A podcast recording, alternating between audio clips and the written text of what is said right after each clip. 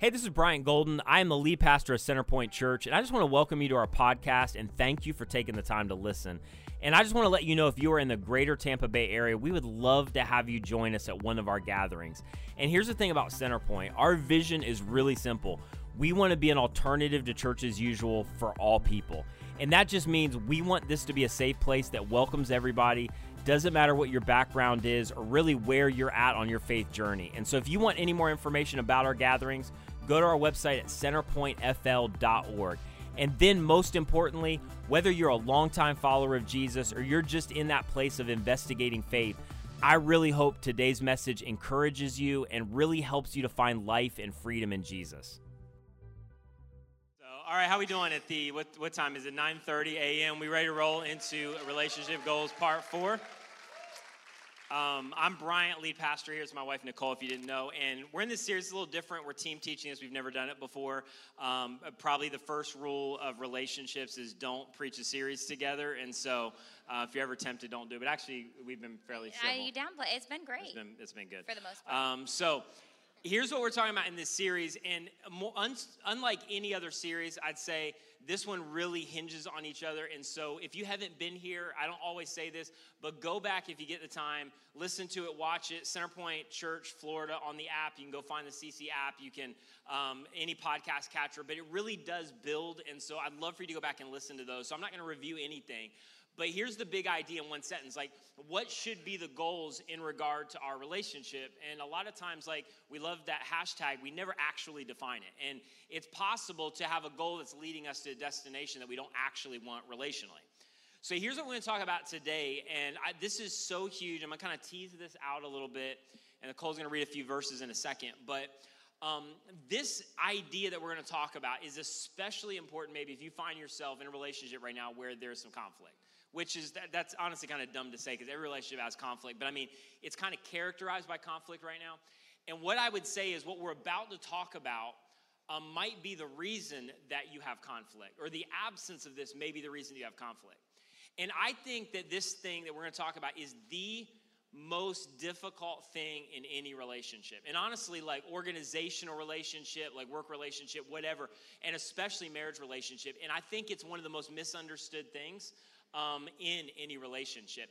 Because what we're about to talk about is a decision that you don't think is a decision. In fact, you are making this decision generally every day, every week. I think it's safe to say, because what we're about to talk about, it just happens constantly in relationship. But it feels like a reaction. It doesn't feel like you have a decision or a choice in the matter. And one of the things you're going to hear us say probably 30 times in the next 30 minutes is you have a choice. Like it is a decision, whether you realize it's a decision or not. So um, there's a letter that Paul wrote. We've been looking at Paul several times. Um, generally, he's quoted a lot at weddings, and we misinterpret it. And it's honestly what he wrote is much more raw than what we love to airbrush and, and talk about at weddings. But he wrote this literature um, on love. And one of the big backdrops to what Paul wrote was the fact that he was writing to a lot of Gentile and Jewish Christians, but a lot of Gentile Christians who were a part of like these pagan religions. And I don't mean like pagan derogatory, but like pagan in regard to they served all of these Greek and Roman gods that literally did not love people. So, in our Western view of God, even if you're not sure about the God thing, if there is a God, you probably think, well, at some level, he probably likes or, you know, tolerates people, or, or you know, there's some kind of you know, he, he puts up with people, he loves people, he's kind to people. Not the Greek and Roman gods of the first century. They, they didn't like people. In fact, the gods even were a part of the class system of the culture. I've talked about this before, but like if you were lower middle class, you got like a JV god that could barely grow your crops.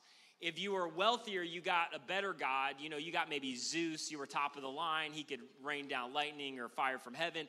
Um, but that's how the god system worked, and they didn't literally didn't like people. And so the whole culture was they had to take these sacrifices and try to appease the gods try to get the gods off their back, try to make sure that things were well enough that the gods weren't going to light them up. And, and so, literally, there was no morality and no ethics in the first century among how they viewed lowercase g gods. And so, Paul comes along to, like, I want to explain to you what I believe is the one true God, Yahweh. Um, who's come in the form of Jesus, who is God and represents God the Father, to go, hey, the whole system is changing. And so no longer is it just this vertical relationship which honestly 2000 years later we're still trying to catch up with this because we love to just make it vertical relationships sing a song come offer whatever your version of a sacrifice is bring your big bible you know do whatever the religious thing stand up sit down go your way i'm good and then you can treat people however you want and Paul comes along to go, no, no, that's not it any longer. No longer is relationship with God just characterized by the vertical. Now, if you want to please God, if you want to know the level of your love for God in the vertical relationship, it's all about the horizontal relationship. So I'm not really that interested in your sacrifices anymore. They're cute. That's great. Keep your bulls and goats. Um, your big Bible's amazing. I love that you come and, and raise your hands in worship and you attend a service every week. I'm all for that.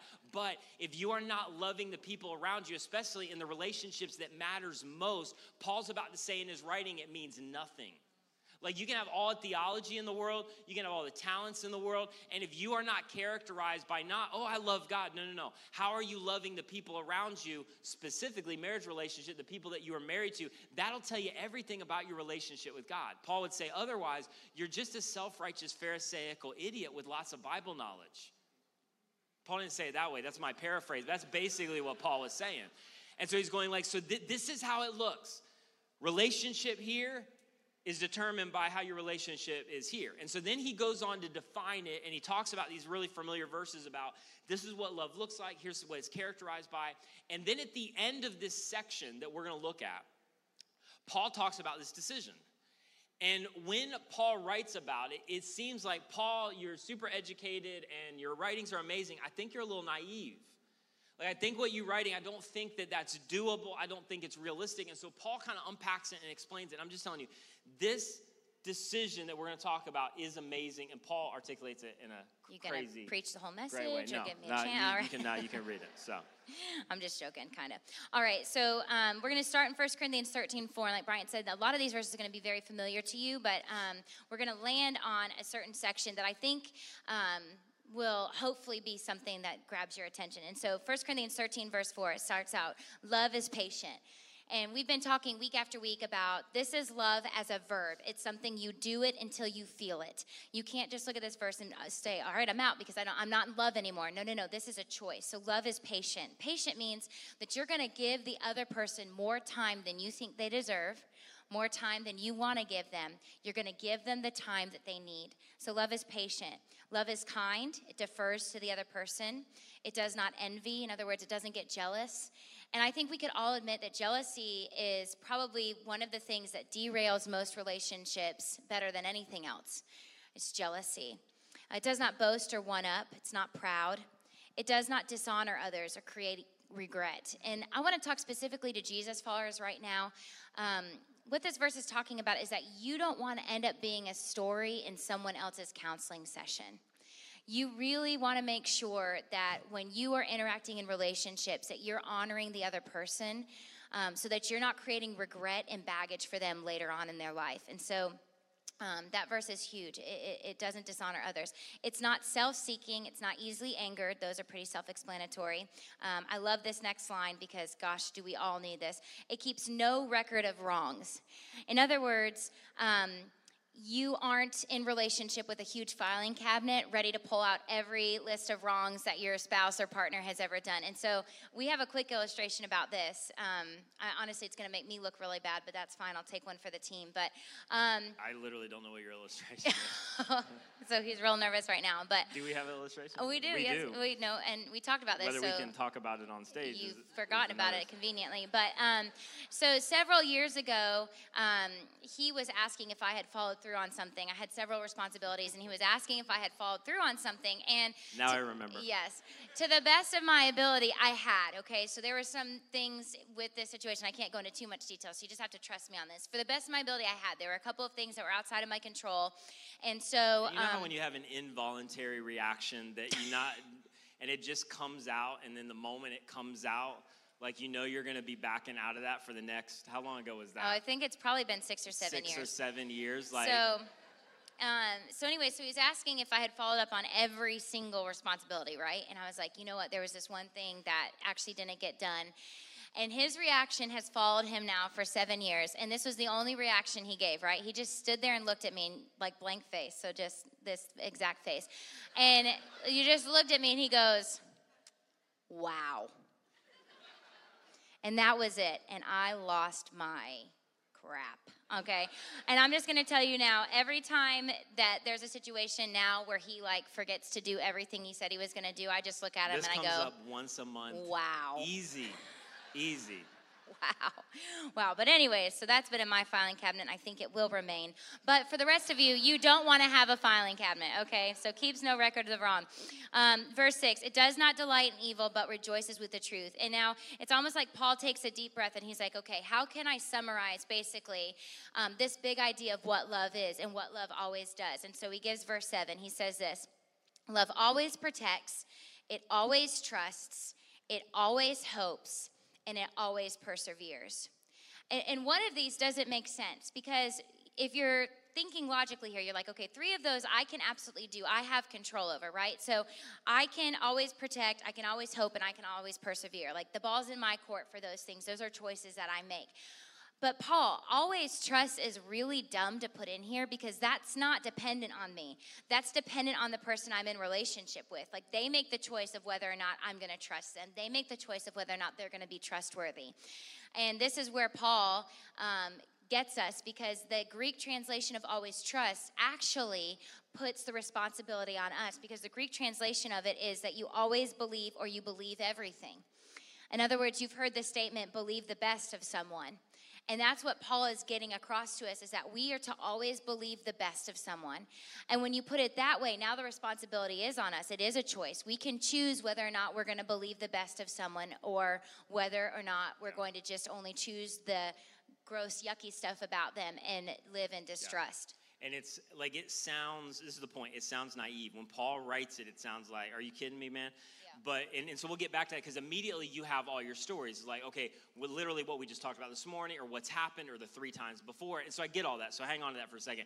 But th- the point is, as we're going to see in a second, um, even with all of your stories, and I get those, hang on to those, you have a choice yeah. in something that you didn't realize you had a choice over because yeah. you've always thought it was reactionary. It's always based on them. Now, here's how I would describe this. This is the best thing I learned from seminary from a mentor of mine. It maybe is the only thing that I really got out of seminary. Um, but no, I'm just kidding. It was it was good. But this is by Y'all can far, loosen up a little bit. Come on. Um, above up, everything else. Uh, I, my big takeaway because this is the best way I've ever heard this explained. So I'm going to use this illustration. But in every relationship, um, everybody's got expectations. And I don't mean in the way that we've been talking about for the last three weeks. So I don't mean an expectations based relationship. I just mean the like legit expectations of you said you're going to be home at five. You said that you weren't going to spend that. You said that you weren't going to buy that on Amazon. You said you weren't going to buy those seven things on Amazon. Um, you said wow. That, uh, you just give an example. You, you yeah. said that like you were not going to have that conversation. You were going to have that conversation. You were going to unload the dishwasher, that we agreed on whatever. Like all of those things. Some of them are big, some of them are smaller. But constantly in relationship, there are expectations, even if you don't have an expectations based relationship. And then just be real, there's what you actually experience. So in every relationship, you got expectations about stuff. If you just looked at your last week, no matter how amazing your relationship is or how good you think things are right now, I bet at some level there was a divide between some expectation you had and then what you actually experienced from them. Um, I won't give too many examples here, we'll just keep rolling. But yes, my point is this in every relationship, in every relationship, in every relationship, there is always gaps between what you expected and what you experience from time to time probably on a weekly basis because we're flawed human beings that don't get everything right. But there is always a gap. And then here's the thing that I'm going to say 30 more times you get to choose how you respond in the gap. Mm-hmm. And you don't think you do because it's all about what they said and what they said they were going to do and what they actually did or what they actually didn't do. And so they have forced me into a response because they're an idiot. They've forced me into a response because they didn't do what they said they were going to do. And so I, I, have to respond this way. I have no other option. And if you don't get anything else out of today, you think it's naive, that's fine. But I'm just telling you, when you don't get what you expected, what your experience is not what you had agreed upon, there is a gap, and you get the choice of what you're going to put in the gap. And you're going to put one of two things. When that gap is created where they came home at 6:30 and not 5, when they bought and you had agreed that you were going to save they went there anyway and you said that like you you both thought that you were on the same page there. And so just what you expected didn't happen and then the gap forms. You have the choice of whether you are going to assume the worst about them or whether you're going to believe the best. And assume the worst is i knew you were going to do that.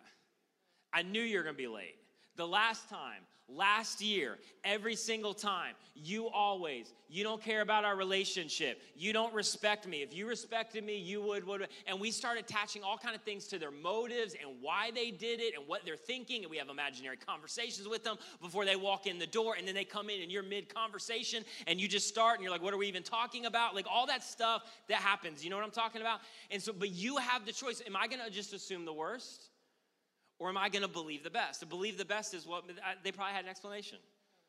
There's probably a reason. Their phone probably got eaten by something, like, and they couldn't text back. There was whatever. But I, I'm going to, and I'm just telling you, you have a decision to make that you didn't realize was a decision. And when the gap is created, you are going to believe the best about them and about their motives, or you, you are going to assume the worst. Um, a few years ago, there was this, uh, some of you are familiar with the author Marcus Buckingham. If you're in leadership or business, maybe you've read some of his books. A brilliant writer. Um, and a number of years ago, I don't remember when this was published, he wrote a book called The One Thing You Need to Know. And a lot of it was, was about like organizational um, leadership and relationships and so forth. But in this book, um, he makes a point that actually makes Paul's point. And in the book, he cites this 20 year study. And in any state, last 20 years is pretty legit. Like, that's a long time. But for 20 years, um, there was a group that researched and studied great relationships. And by great relationships, I don't mean relationships that are like, oh, we just figured it out, we grinded it out, we decided to compromise, we worked through it, da, da, da, and you know, we're still together for the kids. I don't mean that. I mean like great relationship. Like three, four decades in, these people would sit down and it was just like we like we're in love. Our relationship is great. It's better than it was in decade one. Like truly great relationships. And they surveyed and studied these relationships, and they were looking for a common denominator in all of them. So they did this for 20 years. And they had assumptions coming into the study, because anytime you do a study, you have assumptions about what you're going to find, right? And so their assumption, as they studied these relationships in terms of the common denominator, their assumption was that over time, the partner or the spouse of the other person downgraded their view or expectations of the other person to make the marriage work. Because that and, and, again like we looked at i think in week two that's kind of what we think is a good relationship. We just need to compromise which is terrible advice we just need, we just need to work it out. We just need to what you give a little bit, I, I give a little bit. You go back and listen to those messages, but that's not the way forward. And so they just thought, well, the common denominator of great relationship is that everybody just downgraded their expectation and view of the other person over time in terms of values, character, motives, all that stuff. So they did the study, 20 years. They found the exact opposite in the study. And in fact, they went to incredible lengths where they surveyed one another, asked all these really intense questions, and then they kind of read the feedback back and so you would be surveyed about your spouse. And every single time in these great relationships when they surveyed the spouse their answers would come back as they them having a higher view and higher expectations than the spouse had of themselves. That literally when it came back like it was i view you better than you view you I see you better than you. My expectations of you are actually higher in decade four than they were in decade one, which is not at all what they expected. And they literally came to this conclusion love actually is blind. And again, it seems naive, so we'll get to your, your pushback in a second. But they came to the conclusion that they literally had unrealistically positive views of their spouse or partner. That over time, in a culture specifically of over and over again, where they would believe the best, I'm gonna believe the best, I'm, gonna believe, I'm not gonna go to assume the worst. Yes, conversations have to be had sometimes, but I'm gonna believe the best about this person. That they literally developed an unrealistic, positive view that was even greater than what their spouse had of themselves, and vice versa in those relationships. And literally, this was kind of their takeaway at the end of it. The study recommendation was this is that in relationship, you need to find, I love this language, the most generous explanation of each other's behavior and then believe it. Like four of you are like, yeah, the rest of you are like, nah, you don't, you haven't been in my marriage. Because I know it sounds crazy. Here's the other thing they said, and I'm not to use the language they used because I felt like it was too like eh, whatever. It makes me uncomfortable to even say it. But um, they talked about this spiral of love that I just like, eh. Um, so I'm gonna put it in guy terms. There's like this pyramid thing that they talked about. That this is how it worked, or basically this is what it created in the relationship. When they chose to create that kind of atmosphere, believing the best, they, literally they said the illusion created a conviction in those relationships, and then the conviction actually led to security, and they made a choice to do it over and over again, and and the security ultimately led to intimacy. Now, here's the thing in relationship when you are secure in relationship, there's much higher levels of intimacy. And you know what intimacy is, right? Intimacy could be described as like a fearless self reveal. Like, I don't have to hold back. I don't have to measure myself. I don't have to, I can like just kind of make all of me available to all of them. Side note, that's what create great sex in relationship. It has everything to do with security that leads to intimacy that's fueled by trust not sexual technique. That's good too, but it has everything to do with, sorry, uh, everything to do with, um, I just lost my, it had everything to do with, like, I don't know where that came from. I'm just going to sit here and let him, uh, Gosh. I could help you, but I'm not going to. Filter at the 930. Um, so my point is, I'm just gonna let, illusion created conviction, conviction led to security, security fostered intimacy, and then the intimacy fostered love, and then literally the cycle started all over again.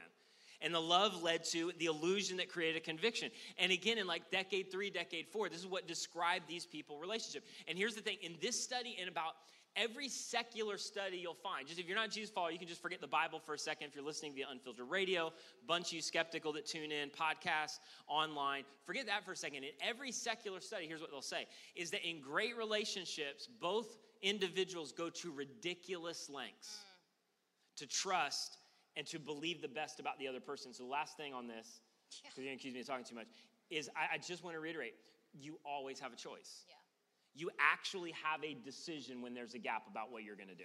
Yeah, and and some of you are like, okay, well, what do I do about my past? What about what do I do about who I am? And so let's talk about that for a minute because there are two things that make it very difficult for us to trust, right?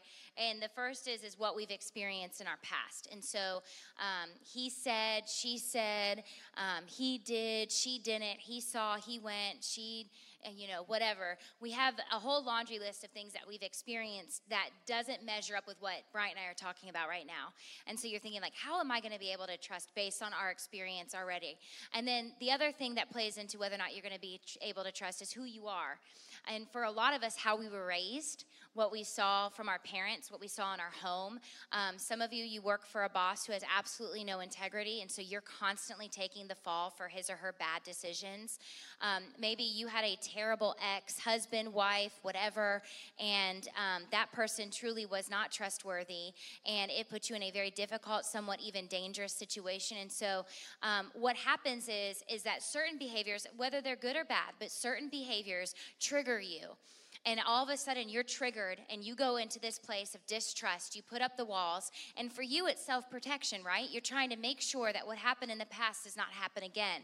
Um, but there is nothing gained from distrust. Absolutely nothing. And if you're really wanting a healthy relationship, if you're wanting to see what Jesus can do in the relationship you're currently in, you have got to start making the decision to trust because here's what happens when we aren't trusting, we create an atmosphere of suspicion, and suspicion communicates rejection.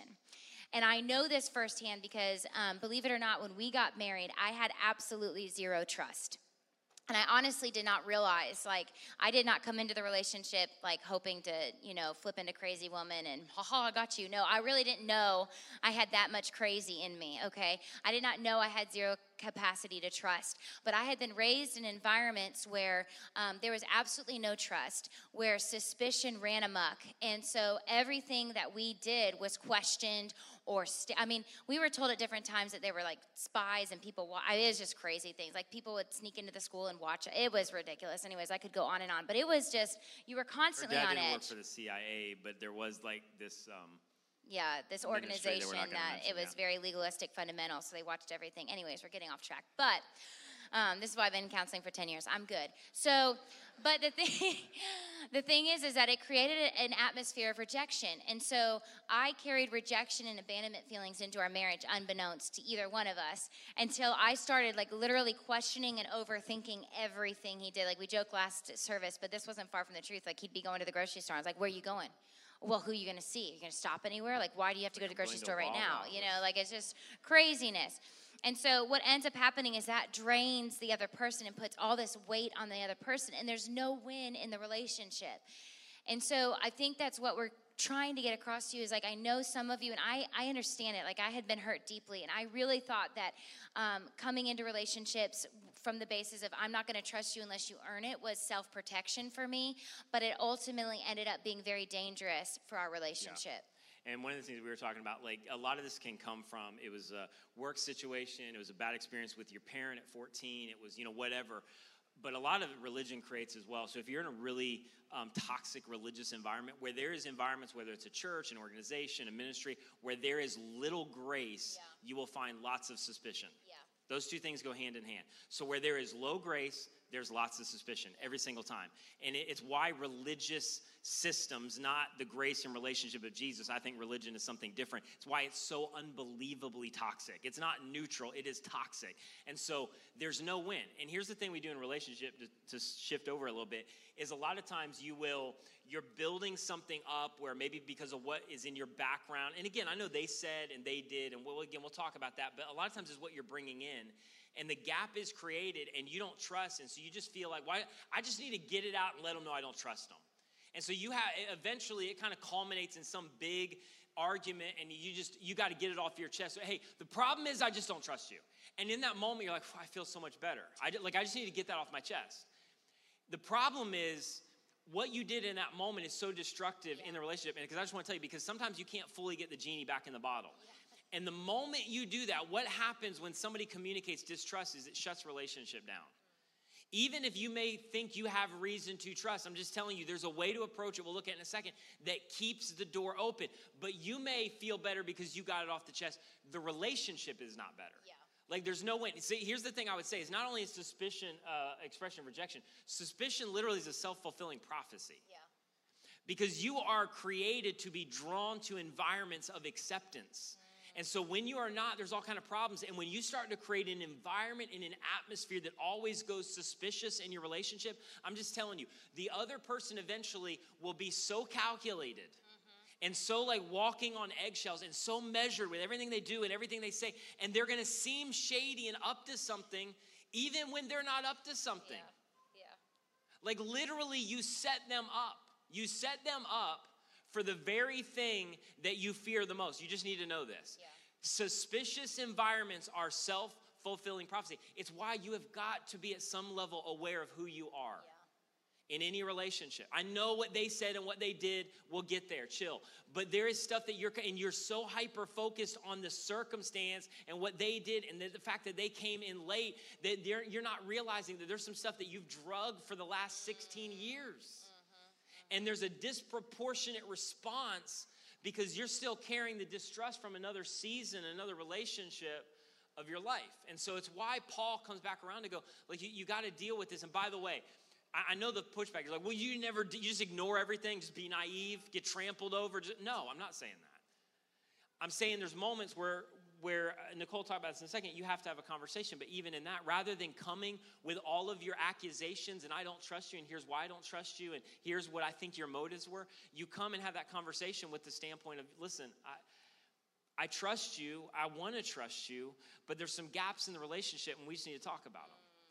And just that keeps the door open to that relationship and conversation. But when you come with accusations first and throw out the I don't trust you, I'm just telling you, that other person closes down like this. Yep, yep, yep. And it's hard to get traction forward. And so it's why to come back to those verses that Paul talked about before, here's the application of those verses in light of what Paul's trying to say. And I'm going to throw those um, to you. Oh, wow. You want to take oh, them? All yeah. right. It's because I complained last service about yeah. not speaking enough.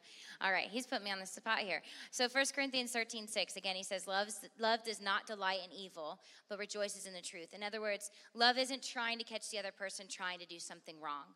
Um, love isn't building a case, it's not keeping score of the past, it, it puts the filing cabinet away.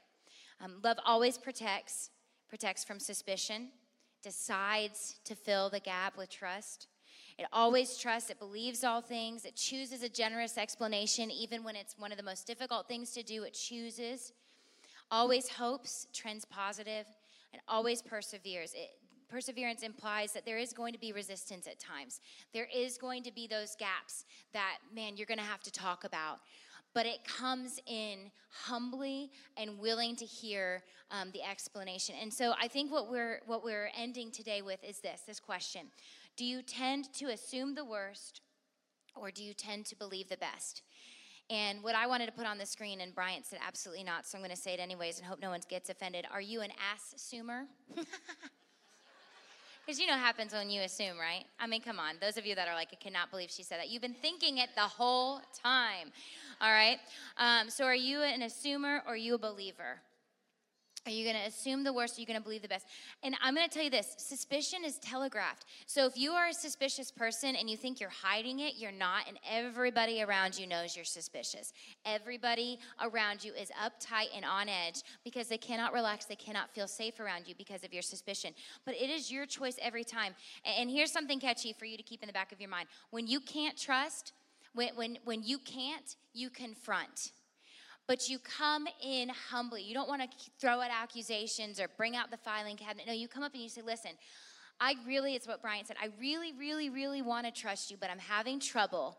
Can you help explain this situation to me? So, like for instance, um, and you did not know I was going to bring this up to you, but we're going to have to talk about this later. But Friday night we had a wedding to go to, and I was very, very clear that the wedding started at 4:30, and it was off of Lumsden, which is heavy traffic at that time, and we needed to be there at four because it was outside. And you know, outside weddings, if you're late, everybody sees you, right? Amen. So I said we need to be on time. It's our day off. There's no reason why we should not be able to be on time. My niece got there at 3:30 because I really wanted to be on time, so she came at 3:30. Bryant decided at 3:15 to get his hair cut. So he goes to get his hair cut. He comes rolling in at 3:50 and was like, "Oh, I forgot to iron all my clothes." I said, "Babe, you've been here all day. I don't understand, right?" And so, anyways, this has been a constant conversation for us, and we're going to talk about it later because you are chronically late. But later, I will give you the opportunity to give me a generous explanation, and I'm going to believe the best. But here's the thing there was some. There's some inaccuracies in that story that I'm not. I was, uh, but I have the mic and you gave it to me. So here's here's the options that we have if we are not going to believe the best. So these are my options that I'm going to have to wrestle with for the next couple of hours. Am I going to delight in uncovering mistakes? He legit didn't know I was going to bring up that story. These are legit laughter, uncomfortable, whatever is going on over here. So, um, in all our families here, because Case got dedicated, so you're welcome, guys. Anyways, delight in uncovering mistakes. You're going to thrive on speculation. You're going to assume the worst and you're going to embrace doubt. Those are going to be the things that you're going to do if you're not going to believe the best. And uh, quite honestly, like that just sounds fantastic, doesn't it? Doesn't that sound like a great way to live? Like, of course it doesn't. That sounds awful. Um, and it, I, I, think what we oftentimes forget is it's so emotionally draining to live there. Um, and I think some of us think it's going to be so much harder to trust. No, it's so much harder to be delighting in uncovering mistakes and thriving on speculation, assuming the worst, embracing the doubt. And what you have to think about is, is like, what kind of relationship advice would you give someone, like your kids or someone who came up to ask you? Like, some of you are like, okay, here's the relationship advice I would give them. I would say this. All right, here's what you got to do. You need to lay a trap, and then you just need to wait because one day they are going to fall into it and you will be right. Of course not. That's not going to be the relationship advice you're going to give somebody. Um, and so we have to make a choice. There's going to be gaps. In good relationships, there's gaps. There's always gaps. You have to make the choice. And what we want to challenge you with this week is um, maybe take the next week that every time there's a gap, you're going to choose a generous explanation. And some of you like, I, I do not think I can go a week. Well, that's fine. You know what? Let's just take a day. Can you go the rest of today um, just believing the best in your spouse or whoever you're in relationship with? Can you just go the rest of today? And then you know what? Tomorrow, if it wasn't so bad today, why don't you just wake up tomorrow and be like, okay, I'm gonna try it another day. I'm gonna try another day. And honestly, days are gonna pile up into weeks, pile up into months, and all of a sudden you're gonna see this relationship ship that you thought relationship ship that you thought was headed in a bad direction, you're going to see that thing turn around and start heading in a very different direction because you just decided you're going to take day by day to believe the best and hope for the best. Yeah, and I'll give you a minute. It's because of that story. They um, really love that. Yeah, I feel like I need to deviate from the notes now, but I'm not. I'm just going to stick to the conclusion that we had. Um, the thing that I would say is like for, for a lot of like I know there's extreme circumstances. Like we live in the world of extreme. Um, so if it's extreme, it gets to us generally. And so I understand all that. And there's, there's certain stories and circumstances where it's like it's at a level where it, there's a kind of a whole different deal there right now. But I'm just telling you, the majority, I, I think I say this with confidence, of relationships, even in this room or those who are listening and watching, a lot of the gaps that are created are gaps to where if you took Paul seriously, as she just said, you could begin to turn the tide on the relationship. And again, you've never thought of it like that because, yeah. again, you think it's reactionary. And I can't trust anybody who is doing things that would erode my trust at some level. But I'm telling you, this is actually one of the things that can actually begin to build the trust in your yeah. relationship. Because here's the thing with a lot of people when you sit down and go, I want to trust you, or I do trust you, I have trusted you, but there's some gaps that we have to talk about. Because this happened like five times now when they sit down and go, listen, I, I, want to trust you, in the large majority of people, not everybody, but a lot of the people, people in this room, people that you're married to, your partner, the internal reaction is going to be, I want to be trustworthy. Yeah.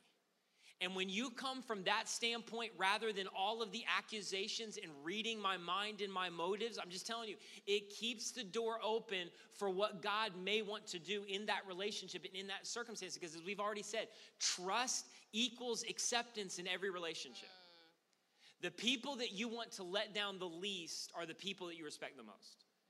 And when you begin to turn the tide in a relationship right now where there maybe is not a lot of trust, and maybe both of you brought in some baggage that you were carrying, and so now it makes it very difficult because of who you are. But as you begin to realize, I've got a choice, I have a decision, I am not forced into assuming the worst, I can believe the best. As you begin to do that, you start to create an atmosphere just like that where you want to let down the people the least that you respect the most. And I just want to tell you this. I know you've got a million stories, but I just I want to get to end with this and I've said this for years, I've taught on this subject. The quickest way to find out if you can trust yep. someone yep. is to trust them. Yep. That's just a fact. You'll find out real quick. But here's the, the inverse side of that the quickest way to turn someone who is trustworthy into someone who is not is to not trust them. Mm-hmm. When you create that kind of atmosphere, whether it's in a business, an organization, a team or a home, it doesn't matter. It will become a self fulfilling prophecy. Yeah. And so, what are you going to do? Just for a week. And I, know that this may be, you, may need to go out to the after party tent and grab a card and get into counseling with somebody. I'd recommend that for about 100% of people. You may need to deal with stuff. You, you may need to look at some things from your past, and we're going to talk uh, next week about baggage that you bring in a relationship that you've never looked at before.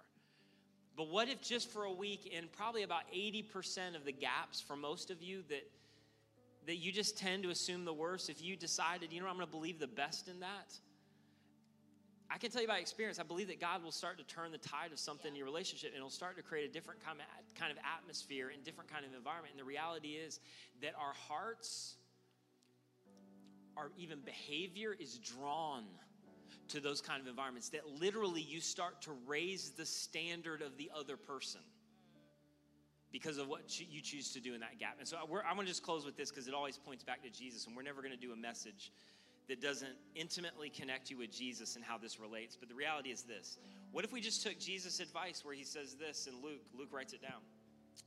Why don't you just do to other people as you would have them do to you? Like that, that is that is relationship. And in fact, to go a step further, it's doing to the other person, we talked about all throughout this relationship series, doing to the other person exactly what Christ has done for you. And so what if you what if you did not what they deserve, but what you would want them to do for you because by the way, as amazing as you think you are in this moment, you are going to create your own gaps in the relationship. You're not going to get it all right. And then let's relate it to God. If you're in relationship with Jesus, what if, what if you decide to do exactly what your Heavenly Father has done for you? He gave you exactly what you needed most, but you simultaneously deserved it the least. And what if you did that in relationship? Because right now, some of you are in a relationship where nobody deserves trust. Nobody, and, and you have been handcuffed to the fact there's no way forward until they change or whatever changes. And Paul is going through the inspiration of the Spirit of God. No, no, no. You have control over this. And nobody deserves the trust, but why don't you do what your Savior has done for you? Why don't you give what is needed most in that relationship, but what is deserved the least? And when you decide to do this, because here's what happens when you take the scripture seriously and do what it says, even when you don't feel it, it is an invitation for the Spirit of God to blow His power all over that relationship and those individuals and begin to work miracles and resurrect dead things and bring life to stuff that had been dormant for a long time and do in the relationship what you didn't think possible and what has not happened in the previous three relationships in the multi generational dysfunction that you're a part of. But you serve a resurrected Jesus yeah. who yeah. left his spirit yeah. to do what you could never do. And when you decide, I'm going to do it even when I don't feel it, the Spirit of God has the power to do what you could never do on your own, what you never thought possible. But his desire is to resurrect, rearrange, and breathe life into your relationship. But he's saying to you, I've already done the hard work and I'm ready to come with my power, but you got to do what I'm telling you to do right now. And it may mean that you need to go back into that hard situation and do what most people don't have the courage to do and go, You don't deserve it, but I'm going to believe the best anyway. Holy Spirit, move in this relationship. Would y'all stand with us as we pray? Jesus, thank you so much for going first in our relationship, Jesus, and for doing in our hearts and lives um, exactly what we deserved the least but needed the most. And that's you came in and you saved us. And Jesus, I want to pray for those right now that maybe they're trying to be in a relationship without you, without ever having accepted you as a personal Savior. And I pray that maybe today would be the day where they'd say, Jesus, I believe that you died on the cross for my sins. I believe that you rose again, and I'm asking you to be my Savior and to come in and to fill my life with your love, your grace, your forgiveness, and that you would give me the strength and the power to do what only you can do. And that's for me to lead and to love and to trust in this relationship. And Jesus, I know as someone who had absolutely zero capability to be able to trust, who was so scared and so fearful, what you did in my life. And God, I believe that you can do that and the lives of those who are standing in front of me. So I pray that you would continue to just transform marriages, transform lives. For those, God, over the past couple of weeks have come to us just broken, saying their marriage has just ended. And God, it was out of their control, that you would just continue to love on them, to empower them, Lord to just give them the grace that people would surround them to walk with them. But God, we just pray that you would continue to do an incredible thing here in our environment and in our house. In Jesus' name we pray. Amen.